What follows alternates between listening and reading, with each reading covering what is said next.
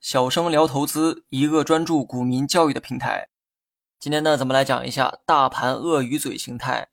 继续讲解分时图层面的这个技术形态。但是呢，跟之前不一样哈，这一次我们要学的是大盘分时图中的技术形态。大盘呢，就是指上证、深成指、创业板等指数，并非指具体的某只股票。大盘分时图只有两根线，一条是黄线，一条是白线。我们常说的大盘走势主要指的是白线，白线代表了大盘点位的变化，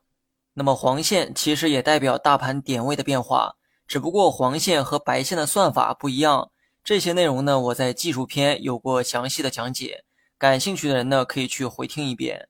今天要讲的技术形态有一个很霸气的名字，叫做鳄鱼嘴形态。而这个形态偶尔会出现在大盘的分时图中，该形态主要是由分时图中的两条线构成，因为形态类似于张开的大嘴，所以呢，人们称之为鳄鱼嘴形态。我在文稿中呢放了对应的图片，大家可以自行查看。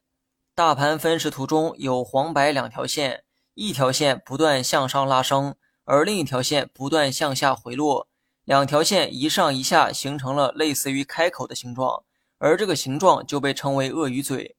记住，黄白两条线不断背道而驰，相背而行，就可以称为鳄鱼嘴形态。至于哪条线在上，哪条线在下都无所谓。比如说图片中的案例是白线在上，黄线在下，如果反过来黄线在上，白线在下，同样也是鳄鱼嘴形态。当你判断出鳄鱼嘴形态之后，接下来才是我们需要留意的重点。黄白两条线不断分离，距离越来越远，此时呢就被定义为是鳄鱼嘴形态。但是有一个事实呢，你必须要明白，那就是两条线的距离不可能持续的拉大，就像鳄鱼的嘴不可能持续张大一样。当达到某一个极限之后，张开的大嘴就无法继续扩张，甚至有可能会出现合拢。那么大盘分时图也是一样的原理哈，黄白两条线持续的背道而驰，说明大小市值的股票出现了分化的走势。这种分化走势呢，经常出现，却不可能持续的出现。反向推理分时图走势，鳄鱼嘴的这个形态也经常出现，却不可能持续的出现。当黄白线分离过大的时候，二者又会向彼此靠拢，也就是上面的线可能会出现滞涨，下面的线可能会出现止跌。当有了这样的判断之后，你就很容易摸清大盘接下来的一个走势。我们呢以前讲过哈，大盘分时图中的白线代表大市值股票的平均走势，而黄线代表小市值股票的平均走势。